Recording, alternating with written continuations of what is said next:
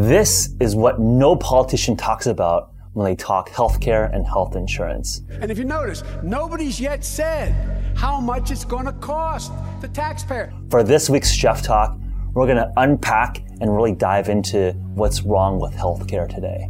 We all know that something is wrong with our healthcare system. Fixing healthcare costs and talking about how we can improve our health insurance is part of essentially every single standard political stump speech. So what are they not actually talking about? How can we prevent chronic disease from happening in the first place? Let me use an analogy to talk about the unspoken issue really at the core of the healthcare debate today. So let's imagine that we're all on this boat, and this boat is America. We realize that there are holes in our ship. There's these leaks. And these holes are just created by passengers on the ship, not knowing any better, just punching holes into this boat. Because we can't be all sinking on this boat, we're investing a lot of money, a lot of energy, a lot of smart brains to try to fix these holes. So you have these hole fixers whose professional job is to be trained to fix these holes. You have different companies and entrepreneurs making better patches. You also have business people, financial engineers, figuring out different kind of schemes to pay for these hole fixers. These are kind of like insurance systems. So you have different kind of subsidized group insurance systems trying to figure out how to best pay for these hole fixing. And then you have different people doing the actual fixing of the holes. And then you have the different materials that are used to fix these holes. How does this analogy fit with our healthcare system today? Well, the hole fixers are different types of doctors and nurses. These are people at the front line fixing the holes that are created in our boat. And what are the people that are making these patches? Well, these could be thought of as medical device developers or pharmaceutical developers. These are building different tools to fix these holes. And of course, figuring out how to pay for this, that's our health insurance company. But in this whole system and how politicians today are talking about it is that they're talking about the insurance system or how we pay for everything, or talking about capping costs of drug prices. But what no one is talking about is that no one is talking about why people are punching holes into our boat. I think all of us can agree that there's something needs to be changed, but all we're talking about is kind of the patch, but we're never talking about the root cause. The root cause is just a really difficult problem. And that problem is that we've given up agency and responsibility of our own health. So what's wrong with politicians today? Well, they're focused on what to do after the hole is made. We're focused on making that hole fixing cheaper. We're figuring out how to get people paid when they're fixing that hole. But the hard question is, how can we prevent chronic disease from happening in the first place? And that's a really difficult question that's probably a non-starter in politics because it puts the blame on you and me. It puts the blame on our individual selves. And why is that challenging? Living healthy isn't really convenient.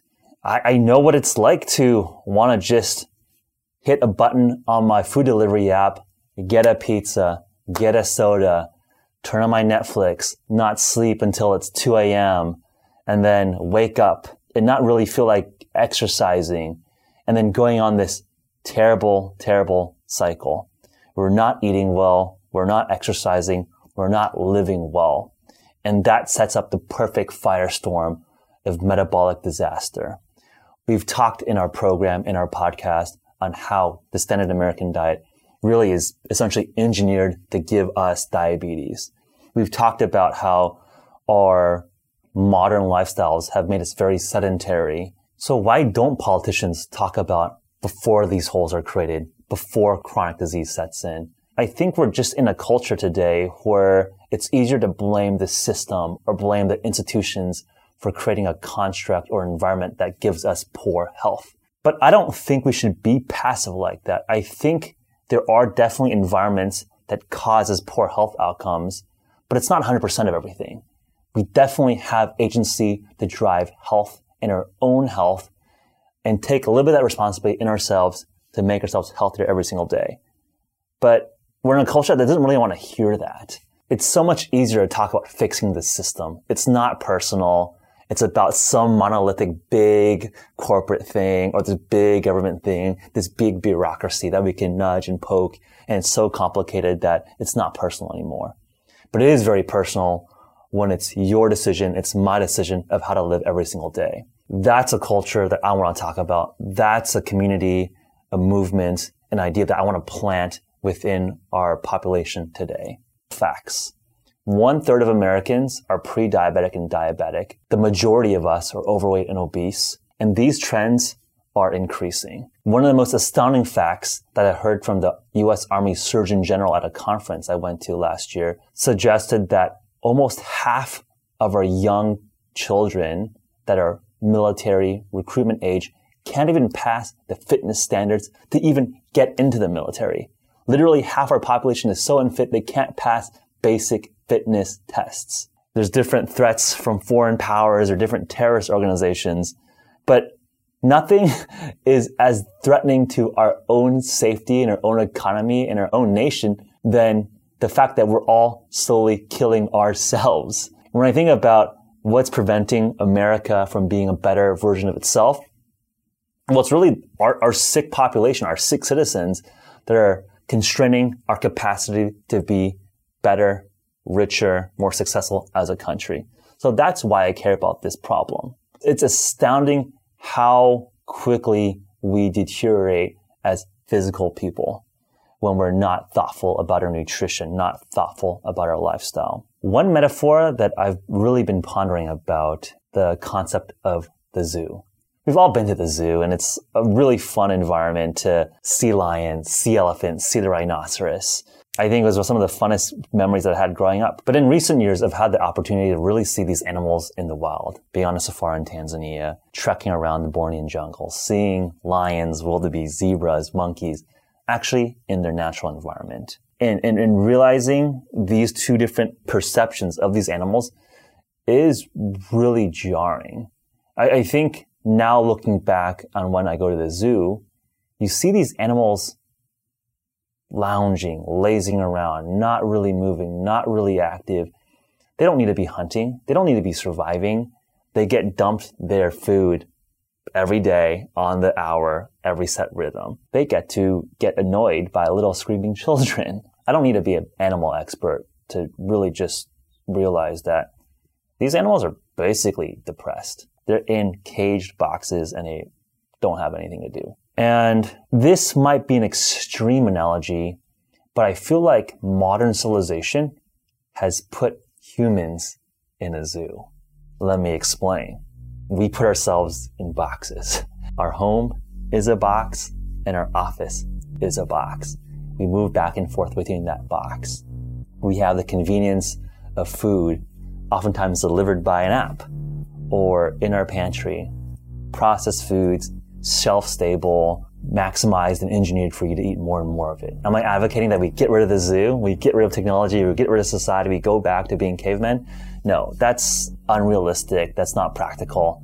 Hell, I like my modern convenience, and I know you do too. There's some things that have been done right that we have seven, almost eight billion of us on this planet now. And I think that's generally a good thing, but there's trade-offs on that. Civilization has allowed us to really expand the number of us, but it's not clear that the individual one of us is healthier, is happier. So what should we do about that? Let's go into three practical ways that we can take agency and responsibility of our own health into our own hands and affect change from the bottom up. Let's stop punching holes into our own deck. Let's stop our people around us from punching holes into the ship, and eventually we'll make our ship really, really strong and cruising in a direction that we all really want to go in. The first thing is education. And credit to you, if you're listening, you're already on that track. You're spending your hard-earned time learning and trying to expand your perspective and knowledge of this world. I think we should really be thankful for the internet and different technologies that decentralize information. I remember when I was in elementary school and I was just learning what my dad did during his physics PhD program at U C L A, and kind of following him on campus and visiting the old labs and his old libraries. And zooming back in those days, you couldn't just look up research papers. You couldn't just see the scientific literature. You have to go to a specialized library, check out the actual journal articles, or even in these things called microfiches, what you basically were scans that were shrunk down into a little projection slide that you have to check out and then blow up on a screen. And that's to say that it's actually quite hard to self-educate thirty, forty years ago, because the published data was holed away into the ivory tower of academia or some specialized library. But today, you and I essentially have the same access to the same published literature of any academic library. If you're doing a PhD at the top university in the world, or you're just someone on the computer, on their laptop, trying to understand metabolic syndrome, you literally have the same access to the same published data. You can even reach out by email or call these researchers and talk to them, or even tweet at them or reach out to them on social media. I think the access to the information and the people doing the cutting edge research has made it much more universal and much more accessible for us to empower ourselves with knowledge. Science is not about an appeal to authority. Science is not about listening to who is the most charismatic or who has the best story. That's all noise. Science is the process of generating hypotheses and using experiments and data to prove or disprove that hypothesis. Nothing more, nothing less. That's the scientific method. You and I and every single person can use the scientific method to learn and understand the surroundings and the environment and our bodies around us. I think the decentralization of information and the decentralizing of different tools, like continuous glucose monitors, like blood finger readers for ketones or glucose, or different wearables that track our sleep, that track our performance, that track our heart rate variability, are all giving us power to understand and do experiments on ourselves. My point is not to say, do this, don't eat that, exercise more, exercise less. My point one is educate yourself, because you're in a lucky world, in a lucky state of the universe where you literally have the finger at your fingertips the whole corpus of human knowledge. So that leads into point two. Implement it and bring people along with the community. Actually connect with like-minded people that share interests in health, share interests in nutrition. It's very hard to do any one of these things by ourselves. But when you have a community and friends of people that are interested in improving their metabolic health, improving their metabolic flexibility, trying different diets, trying keto, trying carnivore, trying vegan, whatever diet you want to try. That makes it so much more fun. The point of science is not just to find truth, but to also share that truth and share that knowledge with other people. The H V M N team has been lucky to help start some of these communities. You can find a group of folks that are very interested in intermittent fasting, keto, at WeFast, a Facebook group and a Slack channel. There's also a group of us on this YouTube channel who write in and send us questions and send us ideas. It's always fun to engage with all of you guys and post pictures and chat about health. Part of being in that community is that you can't just talk the talk anymore. You got peer pressure to actually walk that walk. That's where I found most inspiring to meet and connect with a lot of you, where you guys are pushing me to be a better athlete. You guys are pushing me to experiment more with different biohacking experiments. Getting that accountability of being in a group and, and, and showing numbers and kind of teasing each other. That's what keeps it fun. That's what keeps it sustainable. The third thing that I suggest that we think about is focusing our attention and our money towards companies and ideas that we think are the right path. I recently posted a meme where there were two overweight women taking two liter bottles of Coca-Cola, pounding it into their face with a pizza the size of literally your dining room table. And at the bottom it said, "This is why I don't want to pay for your healthcare." How can you help someone who doesn't know to help themselves? And I think that's where steps one and two come into play. We have to educate ourselves, two, bring the people that we care about with us, and then three, that gives us more of a platform and more of an opinion to really start thinking about where we want to put our money, where we put, want to put our attention. Clearly, taking a two-liter bottle of Coke to the face is not good for their obesity. There's no debate about that. So my idea is spend your attention with brands or thought leaders or podcasts. Spend your money not on the Coca-Colas of the world, but on products that try to make foods and products that are more healthy. Hopefully, as our money and our attention goes to more healthful products, more healthful ideas, more healthful foods, the system of capitalism will follow along. How can you and I, having this conversation, improve ourselves and use our own selves as a role model to change the immediate community around us? Look, there's social economic issues where people can't afford this stuff, or they're just not educated enough to understand how to choose what foods to eat. There are food deserts, especially in the South, where there's no availability of fresh foods. There's no availability of nothing, something that's not a package scientifically engineered to make you metabolically deranged foods there. I understand that. It is a really hard problem to solve, but that's where I think the education is really important. One idea, what if we put warning labels on soda? This is highly concentrated, virtually toxic levels of sugar inside a very convenient, very delicious, very almost addictive form factor. If we realize that smoking is killing millions of us or thousands of us through lung cancer, and we buy the argument that overconsumption of refined sugar is creating diabetes and killing millions of us, is it not fair to say maybe we need to have a smarter way to label products so people that aren't as educated as, as you or me on their nutrition choices have a more of a support system to get them more educated?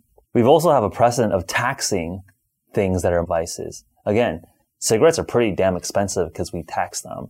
A recent Berkeley study showed that the taxation of sugary drinks have also led to reduced consumption of these sugary products. Not necessarily trying to be political here, saying we need more regulation, we need more taxes. I think there's some nuances there. But I think these types of questions, these kinds of policy debates, are almost more important than different healthcare insurance schemes or different Medicare for all, all these kind of things I think are after the fact of chronic disease. They're absolutely important and we should talk about them, but we also need to talk about what we do before the chronic disease happens in the first place. The healthier that each individual one of us is, the more prosperous, the more healthy our society is. And that's the virtuous cycle that I want to help create. We've inadvertently put ourselves in perhaps the zoo of modern civilization, and we should realize that. Let's take the best parts of civilization, the convenience, the safety, the accessibility to information and goods. But let's also think about maybe removing and escaping the bad parts of it, being thoughtful about taking the best of both worlds. Now, let me know your thoughts. I always appreciate if you give a like and a subscribe and a thumbs up. Leave a comment below if you agree with what I'm saying, or you want me to dive in and unpack more of these ideas further. Always appreciate your thoughts, appreciate your support. I'll talk to you guys soon. Take care.